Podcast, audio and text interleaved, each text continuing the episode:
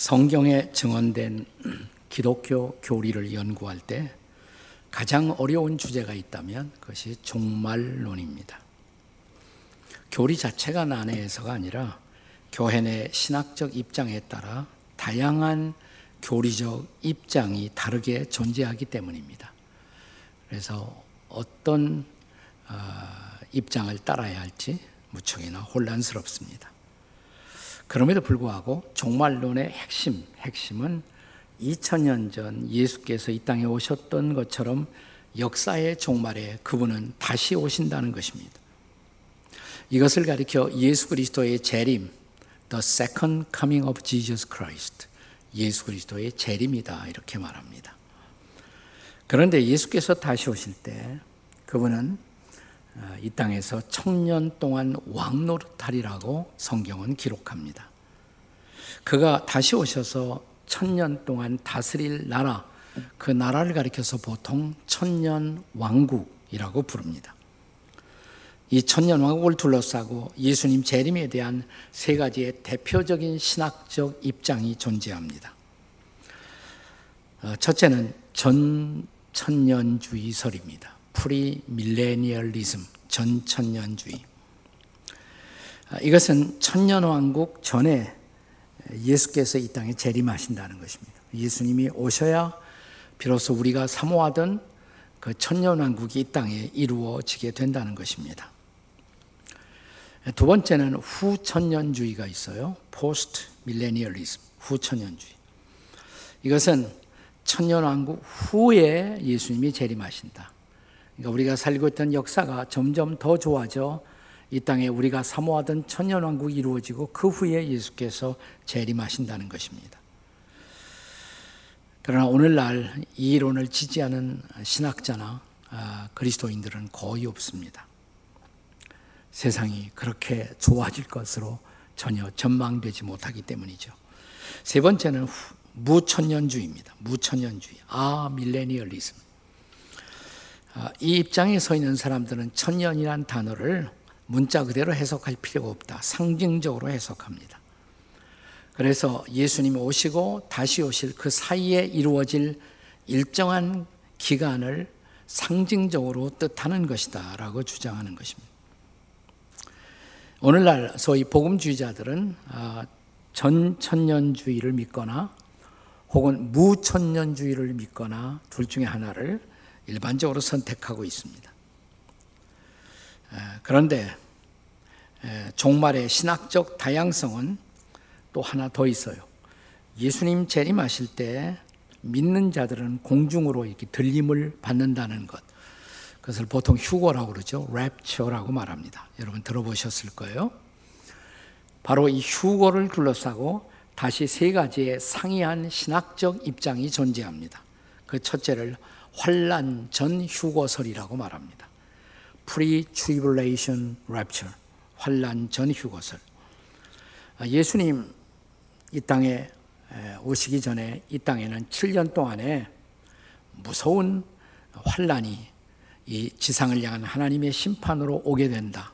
그런데 7년 대환란이 있기 전에 구원받은 그리스도인들은 다 공중으로 휴거된다. 들림을 받는다는 것. 이 환란 전 휴거설이에요.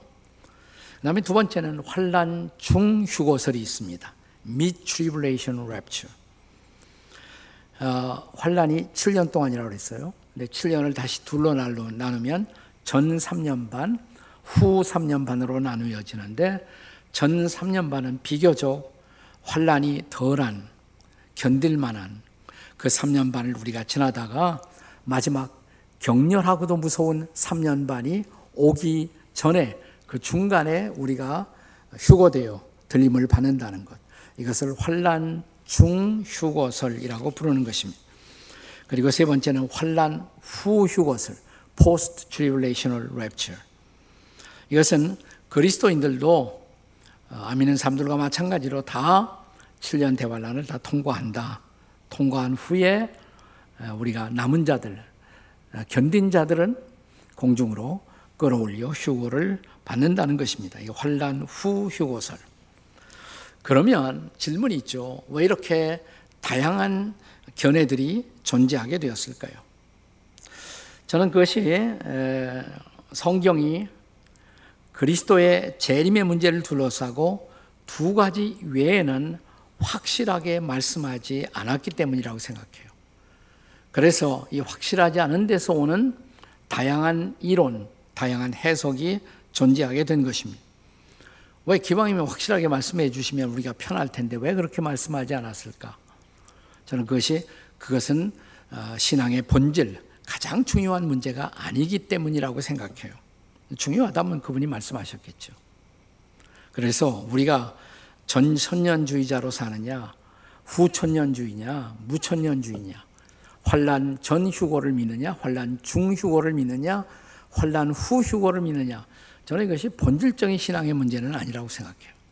네. 두 가지만 확실하게 말씀하셨어요. 이 두 가지는 모든 그리스도인들이 동의하고 모든 복음주의 신학자들이 동일하게 동의하는 두 가지가 있어요. 확실한 두 가지.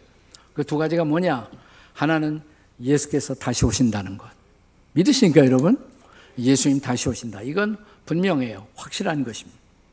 그리고 또 하나는 뭐냐면, 아, 다시 오시는 그 주님을 바라보면서 우리가 준비해야 한다. 잘 준비해야 한다. 믿습니까, 여러분? 이두 가지를 확실하게 말씀하셨다는 거예요. 오늘 본문도 마찬가지예요. 그래서 오늘 본문도 보면 예수님이 어느 날 우리가 예측하지 않은 때 도둑처럼 그분이 다시 오시는데 다시 오실 그분을 바라보며 우리는 잘 준비해야 한다. 그러면 무엇을 준비해야 할까요? 우리가 다시 오실 주님을 바라보고 준비해야 할 것 두 가지.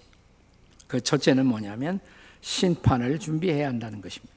따라서 하십시다. 심판을 준비합시다.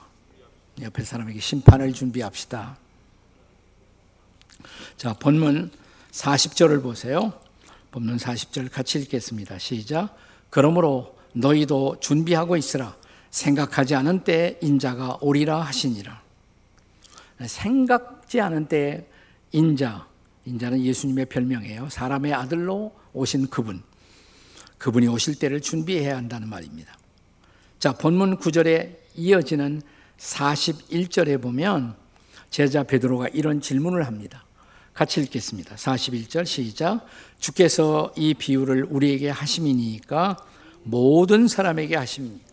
그러니까 이 비유는 모든 사람 들으라고 하신 말씀입니까? 아니면 우리 믿는 자들, 성도들을 향해 주신 말씀입니까? 자, 이 질문에 대한 예수님의 대답, 그게 47절, 48절 말씀이에요. 같이 읽겠습니다. 시작.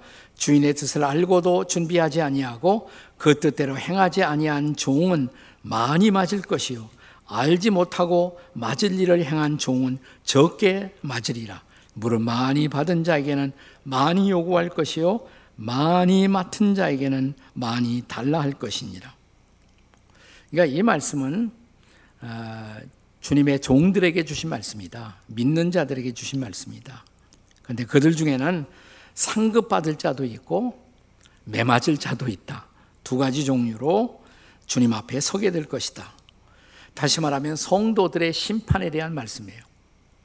여러분 성도들에게도 심판이 있어요. 물론 이 심판은 지옥 가는 심판은 아니에요. 그리스도인들에게는 정죄의 심판 혹은 멸망에 이르는 심판은 없습니다. 이것이 성경의 약속입니다. 왜 십자가의 은혜 때문에. 자, 우리가 잘 암송하고 종종 묵상하는 요한복음 5장 24절의 말씀을 다시 기억하십시다. 함께 읽겠습니다. 시작. 내가 진실로 진실로 너에게 이르노니 내 말을 듣고 나 보내신 이를 믿는 자는 영생을 얻었고 심판에 이르지 아니하나니 사망에서 생명으로 옮겼느니라. 아멘. 자, 심판에 이른다고 그랬어요. 이르지 않는다고 그랬어요. 심판에 이르지 아니하나니 그랬어요. 네. 구원받은 자들은 정죄의 심판 혹은 멸망에 이르는 심판은 면제되었다고 말씀하시는 것입니다. 십자가 때문에 십자가에서 용서받고 구원받았기 때문에 우리에게는 자녀된 우리에게는 지옥 가는 심판은 없어요.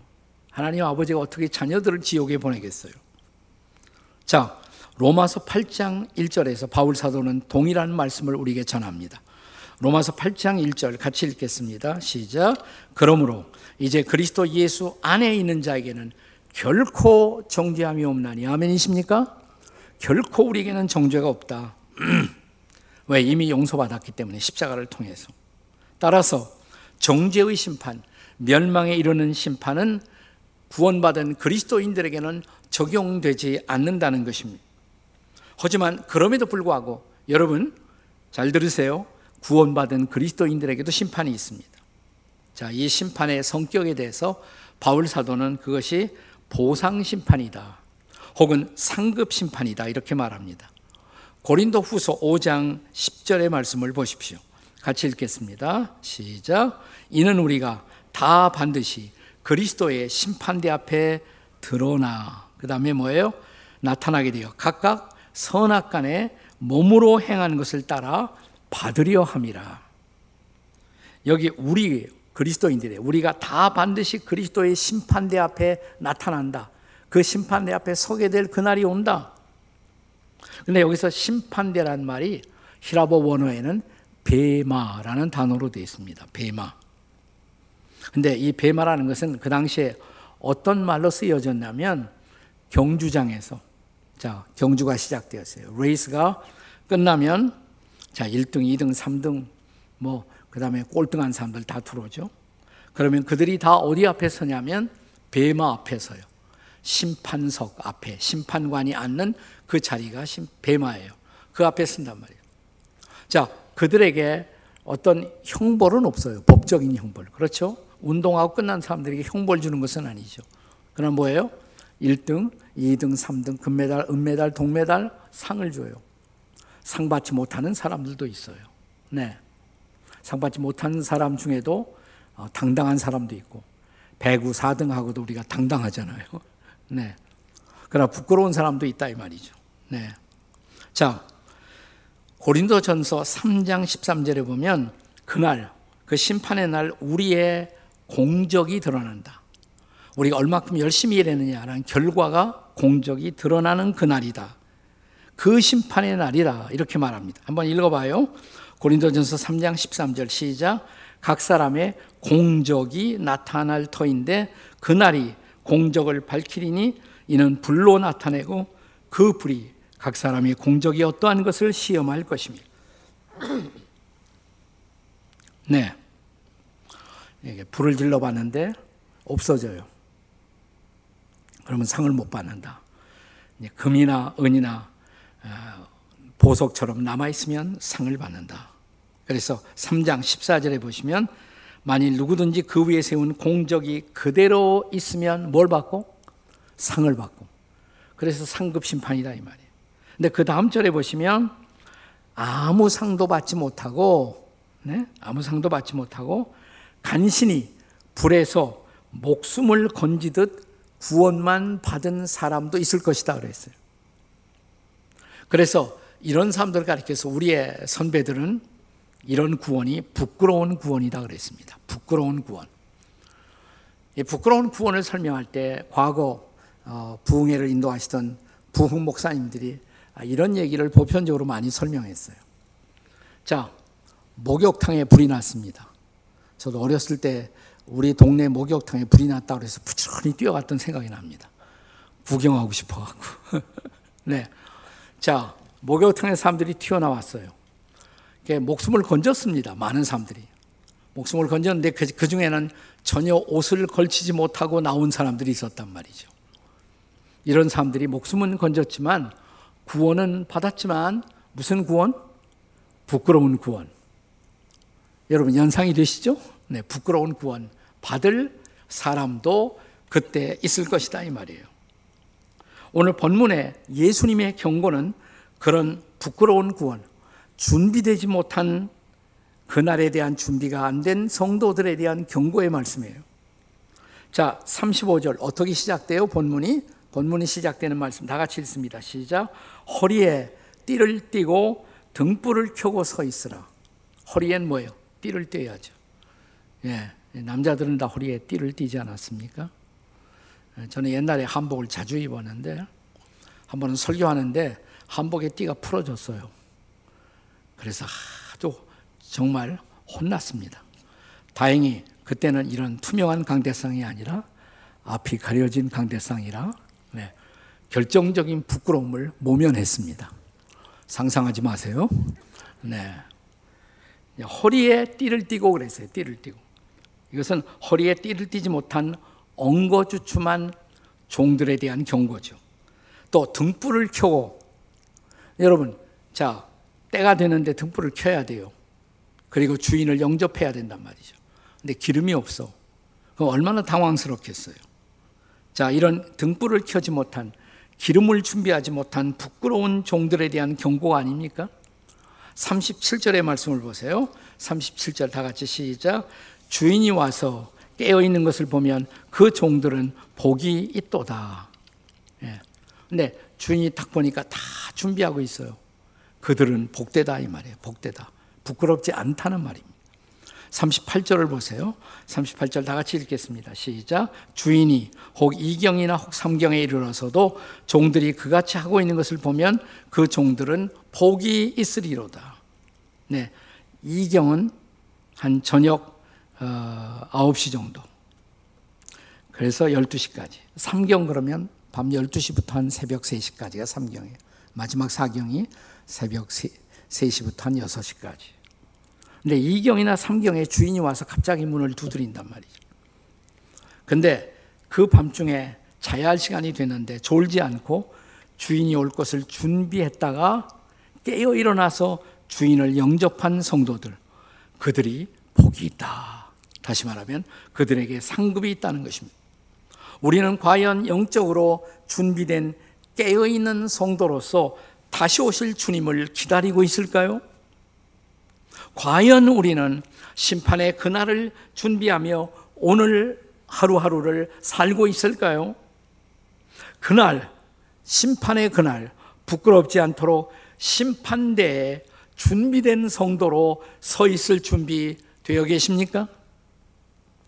그래서 첫째는 뭐예요? 심판을 준비합시다라는 거예요. 따라서 합시다. 심판을 준비합시다. 두 번째로 준비할 것이 있어요. 섬김을 준비하라는 것입니다. 섬김. 따라서 하세요. 섬김을 준비합시다. 본문 37절을 보겠습니다. 37절 다 같이. 주인이 와서 깨어 있는 것을 보면 그 종들은 복이 있으리로다. 내가 진실로 너희에게 이르노니 주인이 띠를 띠고 그 종들을 자리에 앉히고 나와 뭐예요? 수종 들리라. 자, 여기 깨어서 주인의 오심을 준비하던 종들에게 상급이 뭡니까? 상급이 재밌어요. 돌아오신 주인이 오히려 기다리던 종들을 이제는 섬기겠다는 것입니다. 주님의 가르침 그대로 섬김의 삶을 살아왔던 종들을 이제는 주인이 그들을 섬김으로 보상하시겠다는 것입니다. 자, 여기 섬김이 우리 주님에게 얼마나 중요한 것인지 바로 섬김은 주님이 이 땅에 오신 중요한 한 목적이었음을 우리는 다시 상기하게 됩니다. 마가복음 10장 45절의 말씀 기억하시죠? 자, 다 읽어요. 큰 소리로 시작. 인자가 온 것은 섬김을 받으려 함이 아니라 도리어 섬기려 하고 자기 목숨을 많은 사람들의 대속물로 주려 함이니라. 자, 그는 이 말씀을 말씀으로만 선포하신 것이 아니라 구체적인 실천으로 보여주시지 않았습니까? 자, 예수님이 세상을 떠나기 전에 마가의 다락방의 제자들을 다 모으셨습니다. 그가 사랑했던 지금까지 가르쳐 왔던 열두 제자들.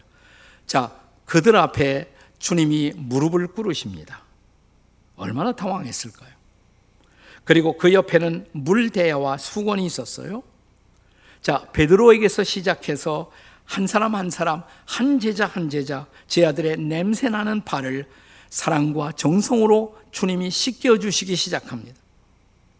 제 아들은 문자 그대로 충격을 먹었을 것입니다. 베드로는 그래서 주님 안 돼요. 왜 주님 말도 안 되는 일을 하십니까? 제가 선생님 발을 씻겨야지 선생님이 제 발을 씻기시다니요. 그때 예수님이 하신 말씀이 뭐예요? 내가 너를 씻기지 아니하면 너는 나와 아무런 상관이 없느니라.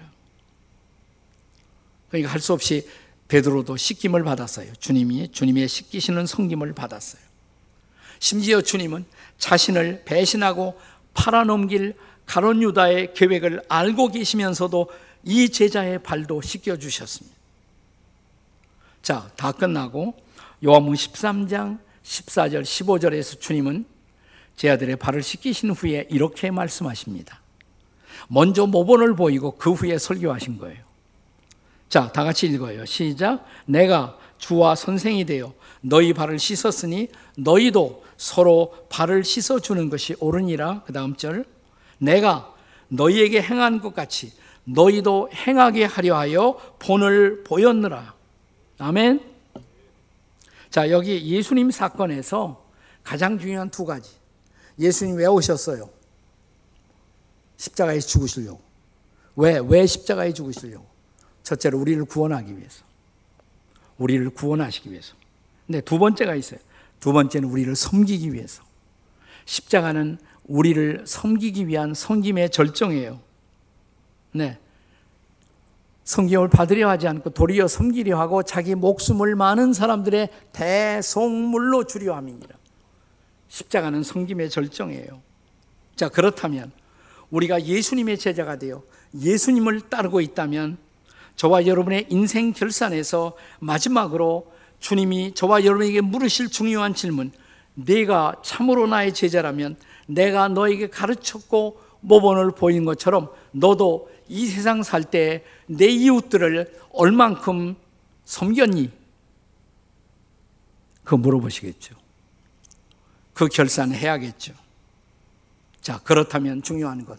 오늘 우리는 섬김을 준비하며 하루하루를 살고 있을까요? 얼마 전에 캐나다 토론토에서 한국 교회 음악의 아버지, 찬송의 아버지라고 불리워지시던 박재훈 목사님, 박재훈 선생님이 세상을 떠나셨습니다. 99세로 떠나셨어요. 99세. 천곡 이상의 찬송가를 만드셨어요. 우리가 좋아하는 찬송은 다 이분이 만드셨어요. 어서 돌아오. 지금까지 지내온 것 주의 크신 은혜세. 다 이거 박재훈 목사님이 예, 만드신 찬양들입니다. 이 박재훈 목사님은 인생의 후반기에 카나다 토론토에 가셔갖고 거기서 교회 개척을 하십니다. 큰빛 교회라는 교회를 개척했었어요. 그리고 일찌감치 은퇴하신 다음에 후배들을 담임 목사님을 섬기시고 그분은 다시 성가대 내려오셨고 다시 지휘하시고 이렇게 후배들을 섬겨주셨어요. 뭐 여전히 음악 작곡 활동을 하셨습니다. 얼마 전까지도 계속 작곡을 하셨어요. 이 큰빛교회는 캐나다 토론토에서 가장 커다란 어, 교회 중에 하나가 되었습니다. 몇 년 전에 제가 큰빛교회 부흥회를 인도하면서 박재훈 목사님께 초대를 받았어요. 아, 집에 와서 식, 점심 식사하라고. 근데 가면서 거기 교회 교역자들이 그러시더라고요. 박재훈 목사님 사모님이 냉면의 대가라고. 예, 두분 다 본래 북한에서 오신 분이라 냉면을 잘 하신다고. 가서 정말 맛있는 냉면을 먹고 오후에 한때를 그 가정에 머물면서 아주 인상 깊은 은혜로운 시간을 보냈습니다. 그때 제가 목사님께 여러 가지 대화를 하다가 질문을 했어요. 목사님, 목사님이 제일 존경하는 분, 목사님에게 제일 은혜를 끼친 분이 누구세요? 네, 그분은 진짜 안 만나보신 분이 없을 거란 말이죠. 네. 훌륭한 목회자, 훌륭한 정치가, 훌륭한 예술가들이 그분 곁을 많이 지나갔단 말이죠. 그때 이 박재훈 목사님은 조용히 미소를 띄우면서 내 친구 맹의순이지 그러시더라고요. 내 친구 맹의순이지. 여자 아니에요? 남자예요? 전도사예요. 맹의순 전도사. 남대문 교회, 서울역 앞에 있는 교회인데 그 교회 전도사를 했던 분이에요. 제일 예수님 닮았던 친구지. 난 그 친구를 통해서 예수님을 보았으니까. 이 박 목사님이 이 친구의 짤막한 인생이지만 너무 고귀한 인생이라 그 life story를 한국의 기독교 작가인 정연희 선생에게 줘갖고 정연희 선생께서 소설을 썼어요. 실화 소설이에요. 이 책의 제목이 내 잔이 넘친 아이다. 내 잔이 넘친 아이다. 오페라로 만들어져 오페라 상영도 되었습니다. 본래 신학생 출신으로 맹의순 씨는 6.25 전쟁을 맞이합니다. 근데 이제 피난을 오면서 남쪽으로 피난을 오면서 피난길에 처음에는 북한 인민군에게 어, 남한 어, 군인으로 오해돼 갖고 붙잡혀 갖고 고문을 당하기도 했고 조금 더 내려오다가 이번에는 미군한테 붙잡혀요. 북한 군인인 줄 알고 미군한테 붙잡힙니다. 기구한 운명이죠.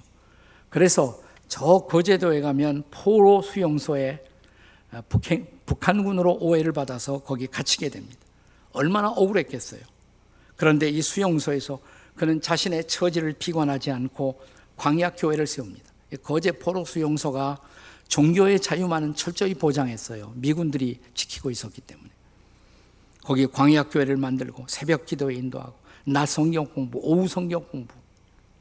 근데 저녁에 조금 시간이 남으면 그는 대한물을 들고 물통을 들고 수용소에서 제일 버림받은 중공군 환자 병동을 찾아갔답니다.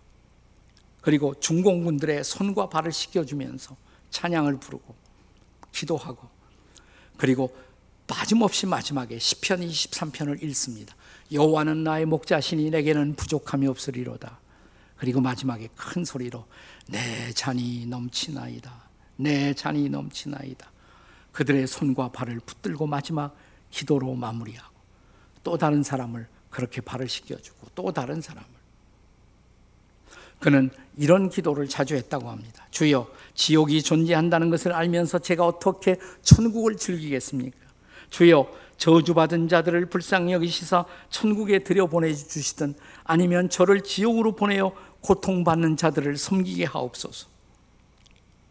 이분을 맹인순을 아끼는 친구들이 무죄 석방 운동을 벌립니다. 그 소식을 듣고 감옥 안에서 편지 답장을 합니다. 나를 필요로 하는 이곳에 제가 있는 것이 얼마나 마음 편한지 모르겠네. 나는 저 철조망 밖의 삶이 더 두렵다네. 그러니 나를 그만 여기 놔두게나. 여기서 내가 섬겨야 할 사람들을 섬길 수 있도록 해주게나. 라고 답장을 합니다. 또 그는 이런 편지를 남겼어요. 나는 기도하며 이들을 간호하고 있다네. 더러는 피고름이 흐르는 것을 닦아내며 저리고 아픈 몸을 주무르고 있으면 성령의 기쁨이 차고 넘친다네. 성령께 사시는 일에 나는 순종하는 것 뿐이지. 그래서 흔연히 잠들어가는 이들의 평화로운 얼굴, 여기가 천국일세. 석방 명령이 떨어졌어요. 이 사람은 죄가 없으니까 또 어, 인민군도 아니니까 석방하라고. 근데 안 나가겠다고 거부를 합니다. 그리고 여전히 설교를 하고 말씀을 전하고 전도를 하고 사람들을 섬깁니다. 마침내 그는 피로와 영양실조로 쓰러져서 27살에 세상을 떠났습니다. 27살에. 수용소 안에서 장례식이 열렸어요. 이 장례식에 줄지어 중공군 병사들이 찾아와 눈물을 흘리고 통곡을 하면서 말하기를 선생, 선생은 하늘이 보낸 천사였습니다. 선생은 마지막 한 사람의 환자까지 시키신 후 당신의 눈물과 땀을 닦아낼 생각도 않으시고 시편 23편을 읽어 주셨죠. 여호와는 나의 목자시니 내게는 부족함이 없으리로다. 그리고 큰 소리로 내 잔이 넘치나이다. 내 잔이 넘치나이다. 맹이순 전도사가 마지막으로 남긴 숨이 끊어지기 직전의 소리도 바로 이 고백이었습니다. 내 찬이 넘치나이다. 이것이 바로 예수께서 가르치신 섬김이 아니겠습니까? 이런 섬김, 이런 섬김의 삶을 준비하는 오늘의 성도들은 어디에 있을까요? 코로나가 왔다고 위축되어서 우리는 전도도 포기하고 섬김도 포기한 채 오늘을 살고 있는 것은 아닐까요?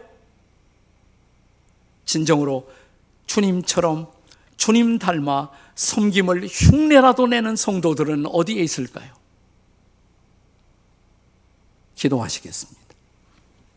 같이 기도하시겠습니다.